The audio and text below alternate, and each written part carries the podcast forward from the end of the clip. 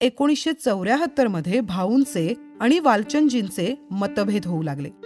कारण विक्री आणि उत्पादन यांचा ताळमेळ काही केला जमत नव्हता. एक तर निश्चित झालं बाहेरचा मसाला वापरून लोणचं करायचं नाही. भाऊ हसून म्हणाले म आता पुढला प्रयोग कोणता आहे तुमचा? कैरीचं आणि लिंबाचं लोणचं वगळता बाकीची दोन्ही लोणची प्रथमच बाजारात आणण्याचा मान प्रवीणकडे म्हणजेच पर्यायानं आमच्या बाईंकडे जातो.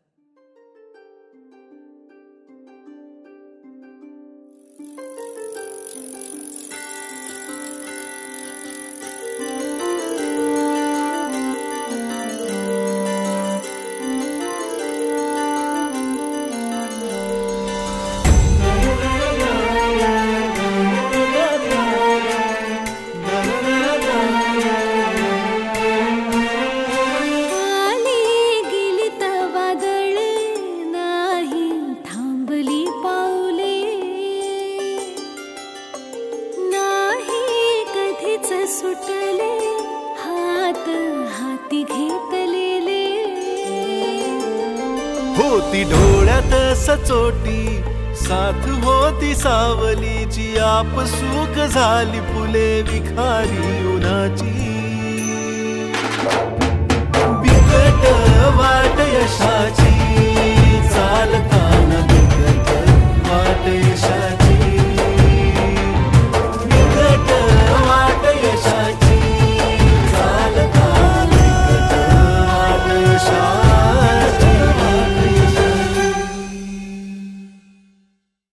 एकोणीसशे चौऱ्याहत्तर साल उगवलं ते भाऊंच्या आयुष्यात तीन महत्त्वाच्या घटना घेऊन. त्यातली पहिली म्हणजे एकोणीसशे अडसष्टमध्ये भवानी पेठेत जे भागीदारीमध्ये दुकान भाऊंनी सुरू केलं होतं ते बंद पडलं. दुसरी घटना म्हणजे एकोणीसशे सत्तरमध्ये हडपसरला जी रुचिराज नावाने फॅक्टरी सुरू केली होती त्यातली भागीदारी संपुष्टात आली. या दोन अपयशी घटनांबरोबरच एक चांगली घटना देखील घडली. भाऊंचे प्रथम चिरंजीव राजकुमारजी यांचं माझ्याबरोबर लग्न ठरलं. पहिल्या दोन घटना जरी त्यावेळी अपयशी या सदरात मोडल्या गेल्या त्याही घटना यशदायीच होत्या. यशोमार्ग त्यामुळे आणखीन सुकर झाला. भिकचंदजी नहार यांच्या भागीदारीत भाऊंनी एकोणीसशे अडसष्टमध्ये भवानी पेठेत जे आडत दुकान सुरू केलं होतं ती भागीदारी तशी सहा वर्ष निर्वेद चालली. परंतु एकोणीसशे चौऱ्याहत्तरमध्ये ती तुटली. दोन लाख रुपयांचं त्यात नुकसान झालं. एक लाख रुपये भागीदारानं उचलले आणि एक लाख रुपयांची उधारी बुडाली.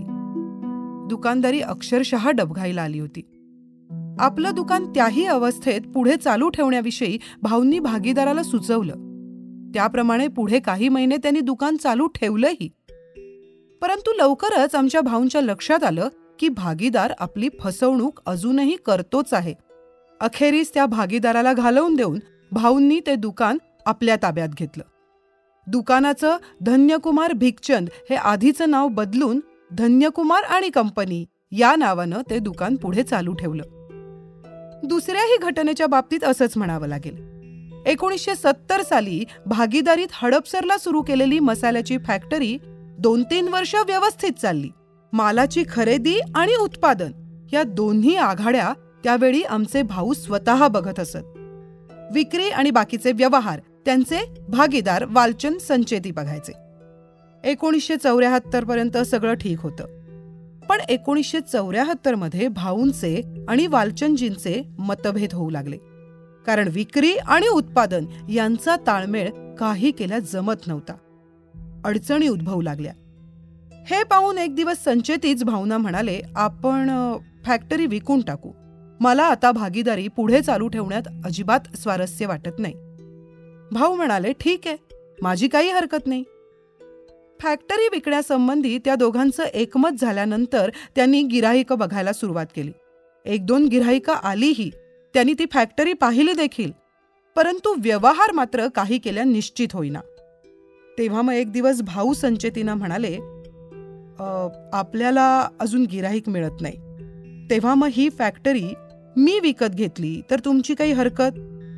संचेती म्हणाले छे छे माझी काहीच हरकत नाही. उलट आपला त्रास वाचेल. पण मी पैसे आत्ता लगेच देऊ शकत नाही. मला थोडी सवलत द्या. मी तुमच्या रकमेची व्याजासह परतफेड करीन. वालचंदजींना भाऊंचा तो सौदा पटला. फॅक्टरीची किंमत दोन लाख रुपये ठरली. पुढे एकोणीसशे पंचाहत्तर साली भाऊंनी ती फॅक्टरी ताब्यात घेतली. वालचंदजींना आपल्या पैशाची काळजी वाटणं स्वाभाविक होतं. पण भाऊ अतिशय धीराचे होते. सचोटीनं वागणारे होते. आपल्या आवाक्यातली जोखीम घ्यायला ते कधी मागेपुढे पाहत नसत. ते वालचंदजींना म्हणाले तुम्ही मला फक्त दोन वर्षाची मुदत द्या. त्या अवधीत मी जर तुमचे पैसे परत करू शकलो नाही तर या दोन्ही फॅक्टऱ्या विकून तुमचे जे काही पैसे येतील ते मी चुकते करीन. वालचंदजींना तो विचार पटला. भाऊ पुढे म्हणाले तुम्हाला मी आणखी एक विनंती करतो. माझा स्वभाव माझ्या कामाची पद्धत या गोष्टींचा जरा विचार करा आणि माझ्यासाठी एक गोष्ट करा. मी एक लाखाचं कर्ज बँकेकडून घेणार आहे. त्यासाठी तुम्ही बँकेत जामीन राहावं असं मला वाटतं. म्हणजे मी आपला व्यवसाय सावरू शकेन आणि तुमचेही पैसे देऊ शकेन. वालचंदजींचे आणि भाऊंचे तात्विक मतभेद जरी असले तरी त्या दोघांचे संबंध चांगले होते. आजही आहेत. वालचंदजींचा भाऊंवर पूर्ण विश्वास होता. त्यांनी आमच्या भाऊंच्या विनंतीला मान दिला आणि ते बँकेत भाऊंसाठी जामीन राहिले. त्या काळात भाऊंना वालचंदजींची फार मदत झाली. अशा तऱ्हेने एकोणीसशे चौऱ्याहत्तर साली मोडलेल्या भागीदारीतून भाऊंनी एकट्यानं फॅक्टरीची जबाबदारी उचलली. या दोन घटनांबरोबरच एकोणीसशे चौऱ्याहत्तर सालीच माझं राजकुमारजींबरोबर लग्न ठरलं. भाऊंनी तर पाहता क्षणीच मला पसंत केलं. तीस जानेवारी एकोणीसशे पंचाहत्तर रोजी आमचं लग्न झालं. भाऊंच्या अतिशय सरळ स्वभावाचं आणि निर्मळ मनाचं प्रत्यंतर मला त्या घरात पाऊल ठेवता क्षणी आलं.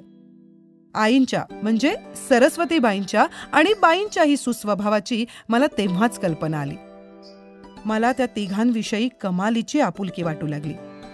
भाऊ आणि बाई सासू सासरे या नात्यानं माझ्याशी आणि आमच्या घरातल्या त्यांच्या कुठल्याही सुनेशी कधीही वागले नाही. आम्हाला ते दोघे आई वडिलांच्याच ठिकाणी वाटतात. आमचं लग्न झालं त्यावेळी माझा सख्खा भाऊ स्वतःच्या पायावर उभं राहण्यासाठी धडपड करीत होता. आमच्या भाऊंचं मन एवढं मोठं आहे की त्यांनी माझ्या भावाला त्या कामी सर्व प्रकारचं सहाय्य केलं आणि व्यावसायिक सल्लाही दिला. इतकंच नव्हे तर मसाल्याचा कारखाना काढण्यासाठी माझ्या भावाला आमच्या भाऊंनी प्रशिक्षणही दिलं. माझ्या भावाप्रमाणेच भाऊंनी त्यांच्या सर्वात धाकट्या भगिनी सुभद्राबाई यांना सुद्धा त्यांच्या व्यवसायात जम बसवून दिला. माझं लग्न झालं तेव्हा माझे पती राजकुमारजी हे वाणिज्य महाविद्यालयात तिसऱ्या वर्षाला शिकत होते. पण लग्नानंतर त्यांनी आपलं सारं लक्ष घरच्या व्यवसायाकडे वळवलं. एकोणीसशे पंचाहत्तर सालापासून ते धन्यकुमार आणि कंपनी या आपल्या दुकानात बसू लागले. पूर्णवेळ व्यवसायात येताना त्यांनी भाऊंना विचारलं होतं मी आता पुढे काय करू? मला आपल्या घरच्या व्यवसायात यावंसं वाटतं. पण अजून शिक्षण भाऊ एकदम म्हणाले अरे व्यवसाय करताना तू वेळोवेळी शिक्षण घेऊ शकतोसच की. आता काय करायचं? ते तू ठरव. राजकुमारजींनी शिक्षण घेत असताना व्यवसायाचाही अभ्यास केला आणि लवकरच त्यांना कळून चुकलं की व्यवसायात आपल्याला चांगली संधी आहे. आणि म्हणूनच एक दिवस ते भाऊंना म्हणाले तुमचं मार्गदर्शन लाभलं म्हणजे मी आपल्या व्यवसायातून खूप काही शिकेन. नवीन नवीन प्रयोग करू शकेन. त्यांचा हा उत्साह पाहून आमच्या भाऊंनी राजकुमारजींना पूर्ण वेळ व्यवसायात पडायला परवानगी दिली. त्यानंतर भाऊंनी त्यांना वेळोवेळी प्रोत्साहनही दिलं. त्यावेळी ते धन्यकुमार आणि कंपनी हे दुकान चांगलं चालवू लागले. ते दुकान जसं व्यवस्थित चालू होतं तसंच ढोर गल्लीतलं दुकानही चांगलं चाललं होतं. त्याचबरोबर एकोणीसशे शहात्तरमध्ये दोन्ही फॅक्टऱ्याही भाऊंच्या ताब्यात आल्या. यंत्रसामुग्री ताब्यात आली. त्या बळावर भाऊ हवं तेवढं उत्पादन करू शकत होते. त्यांची विक्री व्यवस्थाही चांगली जमली होती. त्यामुळेच लोकांची देणी आमच्या भाऊंनी लवकर फेडून टाकली. एकोणीसशे सत्याहत्तर सालापर्यंत त्यांनी वालचंदजींना शब्द दिल्याप्रमाणे त्यांचे सगळे पैसे चुकते केले. त्यानंतर काही दिवसांनी आमच्या भाऊंनी बँकेचं कर्जही फेडलं. एकोणीसशे सत्याहत्तरच्या मार्चमध्ये आणखी एक चांगला योगायोग जुळून आला. भिकचंद नहार हे त्यांचे पूर्वीचे दुकानातले भागीदार एक दिवस भाऊंकडे आले आणि म्हणाले आपल्या दुकानाची भागीदारी तुटल्यानंतर मी तुमचे एक लाख रुपये देणं लागत होतो. बरोबर ना? भाऊंनी फक्त मंद स्मित केलं. बिगचंदजी पुढे म्हणाले तो व्यवहार मिटवून टाकायची माझी इच्छा आहे भाऊ. काही वेळ थांबून पुढे म्हणाले शंकरशेठ रोडवर माझा एक रिकामा प्लॉट आहे. पंचावन्नशे चौरस फुटांचा. तो तुम्ही विकत घ्यावा अशी माझी इच्छा आहे. भाऊनी लगेच विचारलं शंकरशेठ रस्त्यावर म्हणजे नेमका कुठे? घोरपडे पेठेत. तुम्ही माझा हा प्लॉट विकत घेतलात तर मी तुम्हाला रोख पन्नास हजार आपल्या हिशोबातले परत देऊन टाकेन. म्हणजे मला तो प्लॉट पन्नास हजाराला पडेल बरोबर? भिकचंदजींनी मान डोलावली. मग भाऊंनी या बाबतीत बाईंची संमती घेतली आणि भिकचंदजींबरोबर तो व्यवहार ठरवून टाकला. काही दिवसातच तो व्यवहार पूर्ण झाला. अवघ्या पन्नास हजारात आमच्या भाऊंना पंचावन्नशे स्क्वेअर फूट प्लॉट मिळाला होता. शिवाय पूर्वीचं येणं वसूल झालं होतं. आता त्या रिकाम्या प्लॉटवर स्वतःसाठी बंगला बांधण्याचे बेत भाऊ रचू लागले. बाईंनी तर ती कल्पना चांगलीच उचलून धरली. त्या म्हणाल्या आता आपला व्यवसाय इतका चांगला चाललाय. इतके दिवस आपण कुठेही कसेही राहिलो. आता मात्र आपण आपल्याला हवं तसं घर बांधूया. भाऊ म्हणाले बंगला बांधायला माझी काही हरकत नाही पण बांधकामावर तुमची देखरेख हवी. बाई हसून म्हणाल्या अर्थातच मीच देखरेख करणार? आपल्या या प्रदीप निवासचं काम मी स्वतः पाहिलं नव्हतं का? बाईंचा उत्साह खरोखरच दांडगा होता. बंगल्याचं काम वर्षभर चालू होतं आणि वर्षभर बाई स्वतः हजर राहून कामावर देखरेख करत होत्या. एका वर्षातच बंगला पूर्ण झाला. आणि त्याच सुमारास आम्हाला पहिलं पुत्ररत्न प्राप्त झालं. पहिल्याच नातवंडामुळे घरात अगदी सगळीकडे आनंदी आनंद निर्माण झाला. मुलाचं नाव विशाल असं ठेवलं. बाईंनी मोठ्या हौसेनं आपल्या या मोठ्या नातवाचं नाव बंगल्यालाही दिलं. एकोणीसशे अठ्ठ्याहत्तरमध्ये आम्ही सर्वजण विशाल बंगल्यात राहायला आलो. नव्या घरकुलात राहायला आल्यावर एक दिवस भाऊ बाईंना म्हणाले मला खरंही वाटत नाही ग. बघ ना आपलं स्वतःचं घर आज उभं आहे. बाई म्हणाल्या तुमची कमालीची जिद्द सरळ स्वभाव आणि तुमची बेधडक वृत्ती यामुळेच आज तुम्ही हे घर उभं करू शकलात. वा वा म्हणजे या तुमचं काहीच नाही वाटतं आ तुम्ही आम्हाला रात्रंदिवस केलेल्या मदतीचं हे फळ आहे. आणि घरही तुम्हीच बांधून घेतलं खरंय हो. पण कसे कसे दिवस काढले नाही आपण? एका खोलीत राहिलो. तुम्हाला आठवतंय? आपण लोणार आळीत आगरकरांच्या वाड्यात राहत होतो. अगं ती जागा कशी विसरेन मी? तिथे तर आपली सहा बाय आठ एवढी छोटी खोली होती. आणि मागच्या बाजूला त्याहूनही छोटं स्वयंपाकघर. हो हो. त्या सहा बाय आठच्या खोलीत आपला मसाल्याचा व्यवसाय होता हे मला खरंही वाटत नाहीये आज. त्यावेळी ना मला त्या जागेबद्दल काही वाटलं नाही पण ते उघडं न्हाणी घर. छे छे बाई मला कल्पनाच करवत नाही. आगरकरांच्या वाड्यातलं ते न्हाणी घर तिन्ही बाजूनी उघडं होतं. त्याला आडोसाच नव्हता. होय ना आणि तुला तिथे रोज पहाटे उठून लवकर आंघोळ करून घ्यावी लागायची. तुला बारमाई पहाटे कार्तिक स्नानाचं पुण्य लाभलेलं आहे. बाई हसून म्हणाल्या हो पण ते पुण्य फार झालं म्हणूनच मी ती जागा सोडायला लावली बरं का? बाईंच्या बोलण्यावर दोघं पती पत्नी मनापासून हसले. खरंच त्या दोघांनी अगदी एकेका खोल्यांमधून कमालीच्या दारिद्र्यात कसे दिवस कंठलेत ते त्यांचं त्यांना ठाऊ राहण्याची चणचण अठरा विश्व दारिद्र्य आणि व्यवसायात सतत येणारं अपयश. या अवस्थेतून अतिशय खंबीर मनाच्या भाऊंनी आणि त्यांना सर्व कार्यात साथ देणाऱ्या बाईंनी त्या खडतर जिण्यावर धैर्यानं मात करून यश मिळवलं. व्यवसायाचं चांगलं बस्तान बसवलं. लौकिक आयुष्यात भाऊंचं पाऊल जसं पुढे पडत होतं तसंच कौटुंबिक आयुष्यातही त्यांना दिवसेंदिवस अधिकाधिक समाधान लाभत होतं. माझे पती लग्नानंतर लगेचच म्हणजे एकोणीसशे अठ्ठ्याहत्तरमध्ये पुना मर्चंट चेंबरचे सदस्य बनले. चेंबरच्या कार्यकारिणीवर ते निवडूनही आले. त्या सदस्यांमध्ये राजकुमारजीच सर्वात तरुण सदस्य होते. एकोणीसशे पंचाहत्तरपासून ते शिक्षण सोडून घरचा व्यवसाय बघू लागले होते. भाऊंना त्यांचा चांगलाच आधार मिळायला लागला होता. त्यावेळी स्टेट बँक ऑफ इंडियाची क्रेडिट मर्यादा सव्वा लाखापर्यंतची होती. सुरुवातीला तर भाऊ बँकेचं कर्ज घेण्याच्या विरुद्धच होते. शक्यतो कर्ज न काढता धंदा करावा अशी भाऊंची इच्छा असे. कारण कर्जाची परतफेड आणि व्याज भरणं या जाळ्यात आपण एकदा का अडकलो की अडकलो असं आमच्या भाऊंचं स्पष्ट मत होतं. पण एकदा आयात निर्यात विषयक एका अभ्यासक्रमातून राजकुमारजींना स्टेट बँकेचा संदर्भ मिळाला. स्टेट बँकेत परदेशी विक्रीविषयी माहिती आणि परदेशी ग्राहकांचे पत्ते मिळतील या आशेनं राजकुमारजी बँकेत गेले. बँकेच्या विदेशी शाखांमधून ही माहिती मिळण्याची शक्यता होती. तशी चौकशी केली तेव्हा त्यांना हेही समजलं की ही सुविधा फक्त खातेदारांनाच उपलब्ध असते आणि म्हणूनच ताबडतोब खातं उघडणं त्यांना भाग पडलं. स्टेट बँकेची ती शाखा खास लघु उद्योजकांसाठी राखून ठेवलेली होती. तिथे केवळ कर्ज प्रकरणांचीच खाती चालवली जात असत. त्यामुळे त्याच शाखेत कर्ज घ्यावं असा सल्ला खातं उघडताना त्यांना देण्यात आला. भाऊंनी आणि राजकुमारजींनी सारासार विचार करून अगदी नाममात्र म्हणजे सव्वा लाख रुपयांचं कर्ज मंजूर करून घेतलं. परंतु आता ही क्रेडिट मर्यादा वाढवून हवी होती आणि त्यासाठी राजकुमारजींनी कर नियोजन आणि कर सवलतींचा अभ्यास करून बँकेकडून क्रेडिट मर्यादा वाढवून घेण्यासाठी बरेच प्रयत्न केले. त्यांची व्यवसायातली अभ्यासू वृत्ती आणि व्यवसाय वाढवण्याच्या दृष्टीने ते काढत असलेल्या नवनवीन कल्पना पाहून आमच्या भाऊंना नवी उमेद लाभली. व्यवसायात ते राजकुमारजींना प्रोत्साहन देऊ लागले.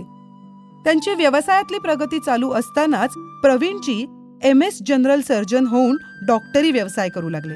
आता त्यांचं मार्केट यार्डाजवळ कमल नर्सिंग होम हे अद्ययावत हॉस्पिटल उभं आहे. आपल्या या हॉस्पिटलचं नामकरण करताना प्रवीणजी म्हणाले होते बाईंनी माझं नाव आपल्या व्यवसायाला दिलं. म्हणूनच आज मी तिचं नाव माझ्या हॉस्पिटलला देणार आहे. प्रवीणजी डॉक्टर झालेले पाहून आमच्या भाऊंना आणि बाईंना अतिशय आनंद झाला होता. मुलांची कर्तबगारी पाहून कृतकृत्य झाल्यासारखं त्या दोघांना वाटलं. भाऊंना चांगलं शिक्षण घ्यायची इच्छा असूनही ते शिक्षण घेऊ शकले नव्हते. पण आपल्या मुलांना उत्तम शिक्षित करायचं मात्र त्यांनी फार पूर्वीपासूनच ठरवून टाकलं होतं. मात्र अमुक एका शाखेत तुम्ही प्रवेश घ्या डॉक्टर व्हा नाहीतर इंजिनियर व्हा असा मारा त्यांनी आपल्या मुलांवर कधी केला नव्हता. प्रवीणजी डॉक्टर झाले. पाठोपाठ प्रदीपजी बी एस सी ॲग्रिकल्चर झाले.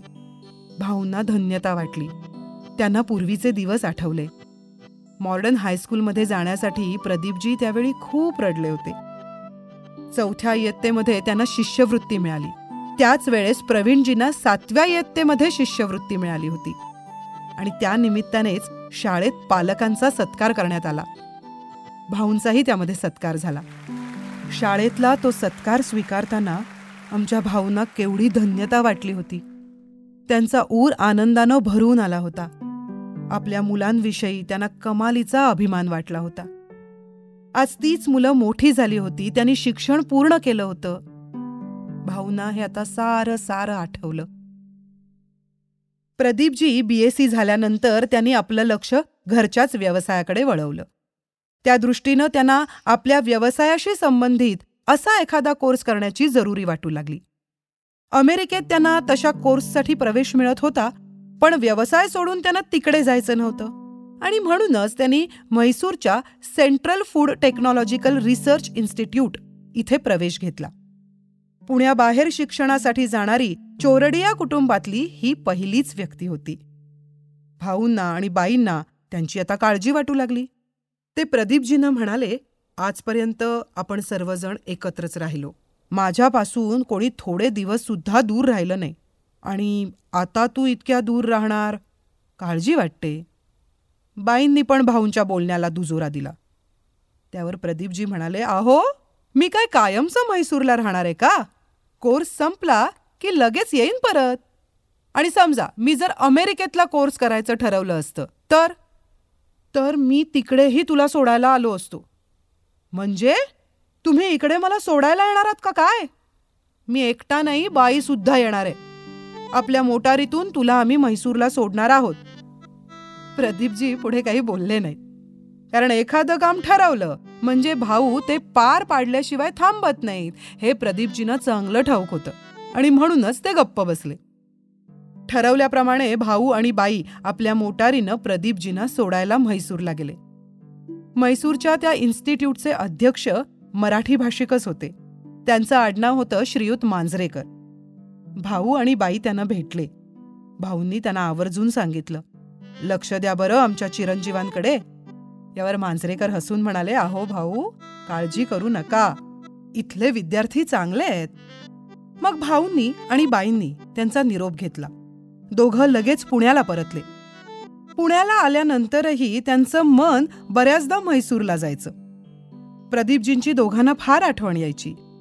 त्यांच्या आठवणीनं मन बेचैन होऊन जायचं. मग लगेच भाऊ रिसिव्हर उचलून म्हैसूरला फोन लावायचे. प्रदीपजींची विचारपूस करायचे. बाई सुद्धा फोनवर बोलायच्या. म्हैसूरला ते असे वरच्या वर फोन करायचे ते पाहून एकदा प्रदीपजींच्या वसतिगृहाचे वॉर्डन त्यांना हसून म्हणालेही होते. प्रदीप आपण तुझ्या खोलीतच कनेक्शन देऊया का फोनचं भाऊ आणि बाई. दर सहा महिन्यांनी प्रदीपजींना भेटायला म्हैसूरला जात. एकदा तर त्यांनी बरोबर मिठाई नेली होती आणि इन्स्टिट्यूटमधल्या मेसच्या दारातच उभं राहून प्रदीपजींबरोबरच्या सर्व विद्यार्थ्यांमध्ये ती मिठाई वाटली होती.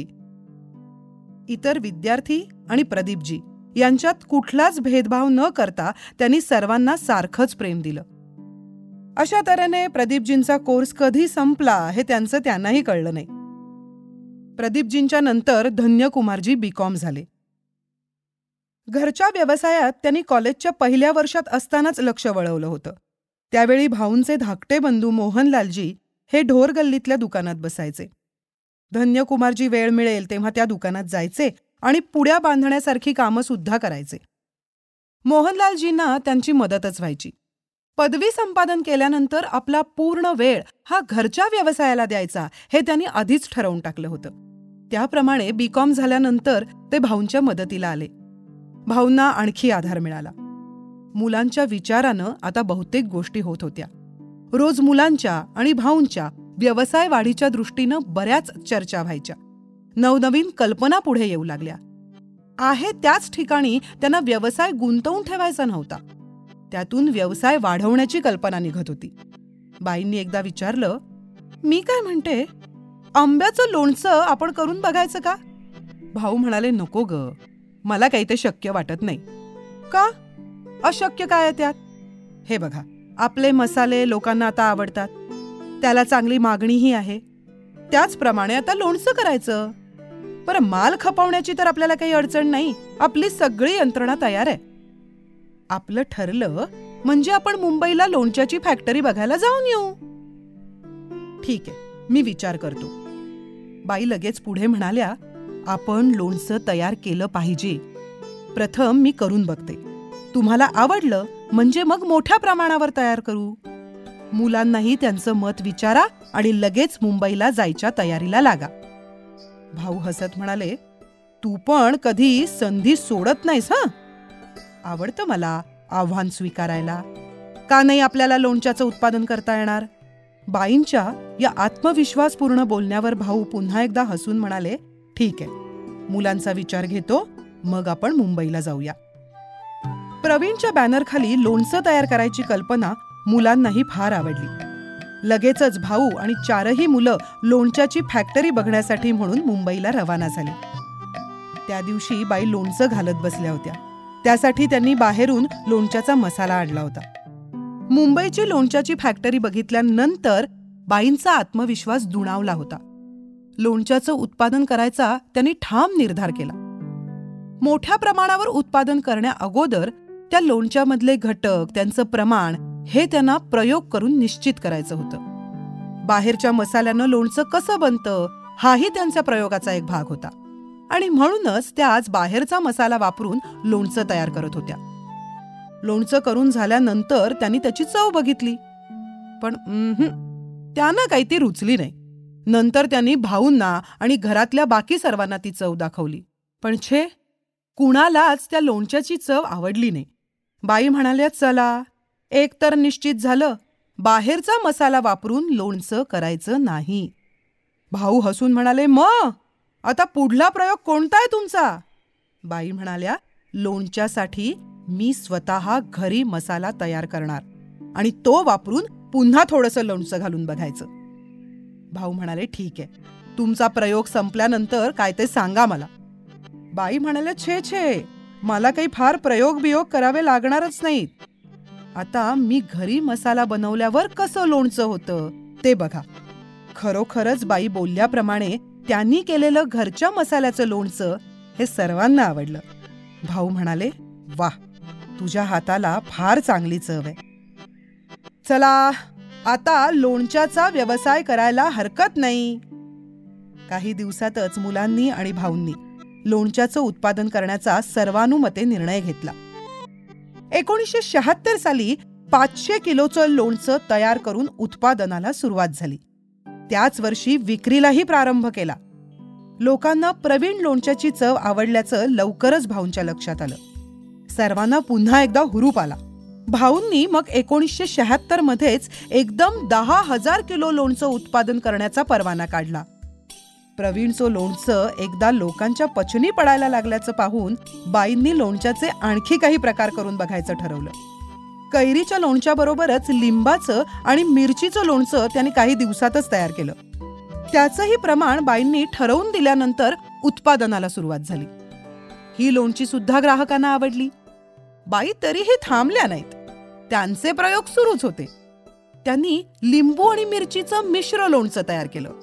त्यानंतर त्यांनी कैरी लिंबू आणि मिरची असं एक मिक्स लोणचंही तयार केलं. तेही यशस्वी झालं. कैरीचं आणि लिंबाचं लोणचं वगळता बाकीची दोन्ही लोणची प्रथमच बाजारात आणण्याचा मान प्रवीणकडे म्हणजेच पर्यायानं आमच्या बाईंकडे जातो. बाजारात प्रथमच आणलेल्या या लोणच्यांना ग्राहकांकडून भरपूर प्रतिसाद मिळायला लागला. मागणी दिवसेंदिवस वाढतच होती. एक दिवस भाऊबाईंना म्हणाले मसाल्याप्रमाणे आपलं लोणचंही यशस्वी झालं. यश आता आपली पाठराखण करतंय. दिवस चांगले आलेत. आता पूर्वी मनात घर करून राहिलेल्या माझ्या आकांक्षा मला पूर्ण कराव्याशा वाटतात. बर. आता अशी कुठली आकांक्षा पूर्ण व्हायची राहिली आहे माझ्या लहानपणी ना आमची वडगावला थोडी बहुत शेती होती. पीक पाणी चांगलं होतं. घरचं धान्य निघायचं. हां पुढे परिस्थितीमुळे आम्हाला आमची जमीन विकावी लागली. जमीन विकताना फार दुःख झालं होतं. पण नशिबापुढे काही इलाज नव्हता. तेव्हापासून एक गोष्ट माझ्या मनात कायमची दडून बसली आहे आपण त्या पूर्वीच्या आठवणी खातर एक शेत जमीन घ्यायची. आजपर्यंत काही ते शक्य नव्हतं. पण आता आपण थोडीफार जमीन खरेदी करू शकतो. काय वाटतं? आवडली बरं तुमची कल्पना. पण अशी शेतजमीन जवळपास कुठे मिळणार? छे छे जवळ कशाला हवं? उलट पुण्यापासून थोडं दूरच हवं. महिना पंधरा दिवसांनी आपल्या घरच्या मंडळींना शेतावर घेऊन जायला मला फार आवडेल. हुरड्याच्या दिवसात हुरडा पार्टी करू. निसर्गाच्या सान्निध्यात काही काळ घालवायचा. त्यामुळे आरोग्यही चांगलं राहतं. भाऊंच्या बोलण्यावर बाई म्हणाल्या पण आधी चांगली जमीन तर मिळायला हवी. भाऊ म्हणाले आता मी थांबतोय होय. जमिनीची खरेदी केल्याशिवाय मला चैन पडणार नाही बघ. भाऊंनी लगेच जमिनीचा शोध घ्यायला सुरुवात केली आणि लवकरच म्हणजे एकोणीसशे एकोणऐंशी सालच्या जानेवारी महिन्यात यवतगाव जवळच्या भांडगावात अगदी हम रस्त्याला लागूनच दहा एकरची जमीन आमच्या भाऊंनी विकत घेतली. पन्नास वर्ष उराशी बाळगलेलं भाऊंचं स्वप्न आता सत्यात उतरत होतं. त्यांनी जमीन घेतली तेव्हा त्या जमिनीत फक्त एक लिंबाचं झाड होतं. बाकी सगळी ओसाड माळरान जमीन होती. गवतही बरंच वाढलं होतं. भाऊंनी मात्र जमिनीची मशागत करायचं ठरवलं. त्यांनी स्वतःच्या देखरेखीखाली सगळी जमीन नांगरून घेतली साफसूफ करून घेतली मग त्यातल्या दोन एकरात भाऊंनी द्राक्षाची बाग केली. काही भागात आंबा नारळ सीताफळ पेरू चिकू अशी फळझाडं लावली. या जोडीला लिंबू कढीलिंब गुलछडी याचीही लागवड झाली. दोन वर्षात भाऊंनी एकूण शंभर प्रकारची झाडं लावली. आणि ही सर्व झाडं लावताना भाऊंचा कोणताही व्यावसायिक हेतू नव्हता.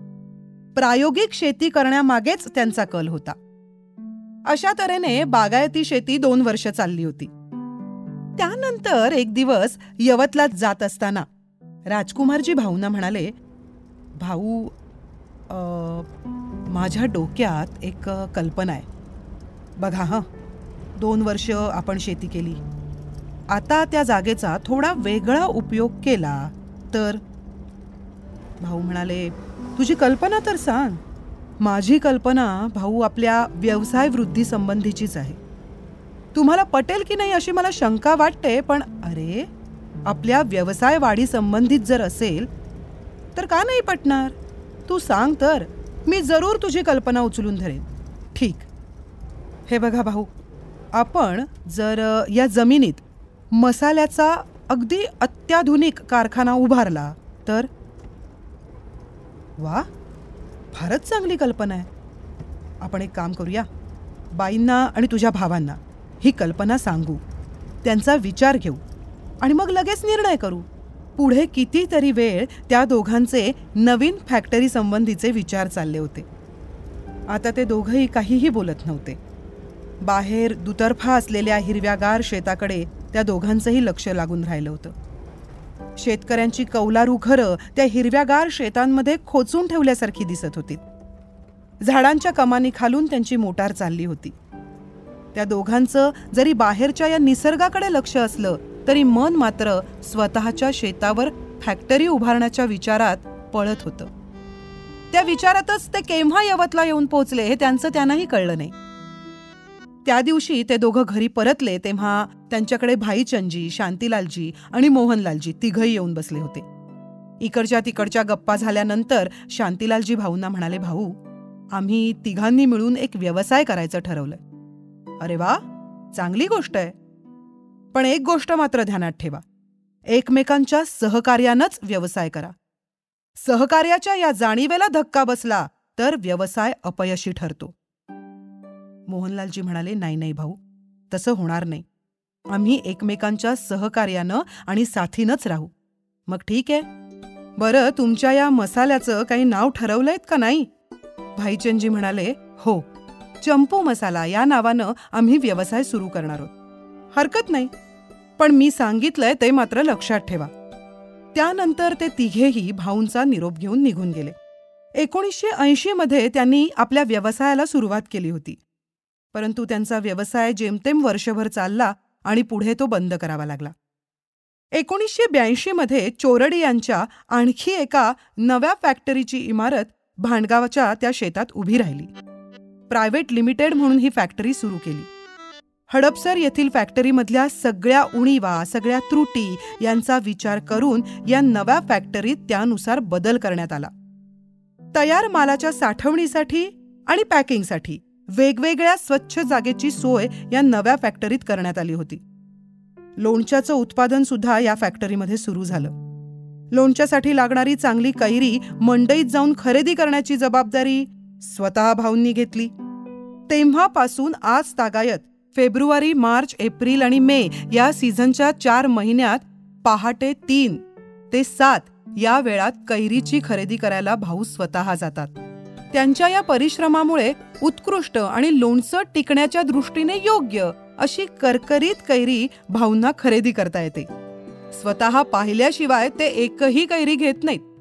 सीझनमध्ये रोज ते जवळपास दहा बारा टन कैरी स्वतःच्या देखरेखीखालीच खरेदी करतात. ग्राहकाला दर्जेदार माल मिळावा हाच त्यामागचा निरपेक्ष हेतू. आज एवढं वैभव मिळवूनही भाऊ सामान्य ग्राहकाचा अधिक विचार करतात. आणि त्यांना उत्कृष्ट माल पुरवतात. यावरून हेच लक्षात येतं की आपल्या कामावरची जी निष्ठा पहिल्यापासून बसलेली आहे ती भाऊंची निष्ठा आज तागायत तशीच कायम आहे. नाही मालवली वाट जरी अंधारली. ज्योत ही जिद्दीची अन कष्टाची उरी तेवत तेवत ठेवली. बोट स्वप्नाचे धरुनी चाक करुनी. माती माधुर जवाली विजय आकाशा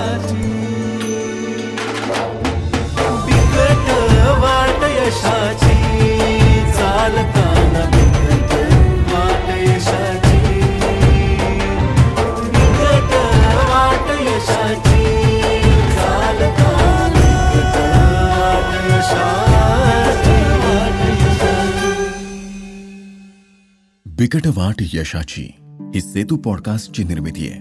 अशाच उत्तमोत्तम गोष्टी ऐकण्यासाठी आम्हाला नक्की फॉलो करा. तसंच हा एपिसोड तुम्हाला कसा वाटला, हे नक्की कळवा. लेखिका सौ मधुबाला चोरडिया. अभिवाचन लीना भागवत. दिग्दर्शन मुक्ता बाम. निर्माता तेजस गोखले. पार्श्वसंगीत तन्मय भिडे. संकलन ऋषिकेश अरगडे. ध्वनी यश लोणकर. रेकॉर्डिंग सुमित आणि डॉन स्टुडिओज पुणे. शीर्षक गीत आणि गीतकार वैभव देशमुख.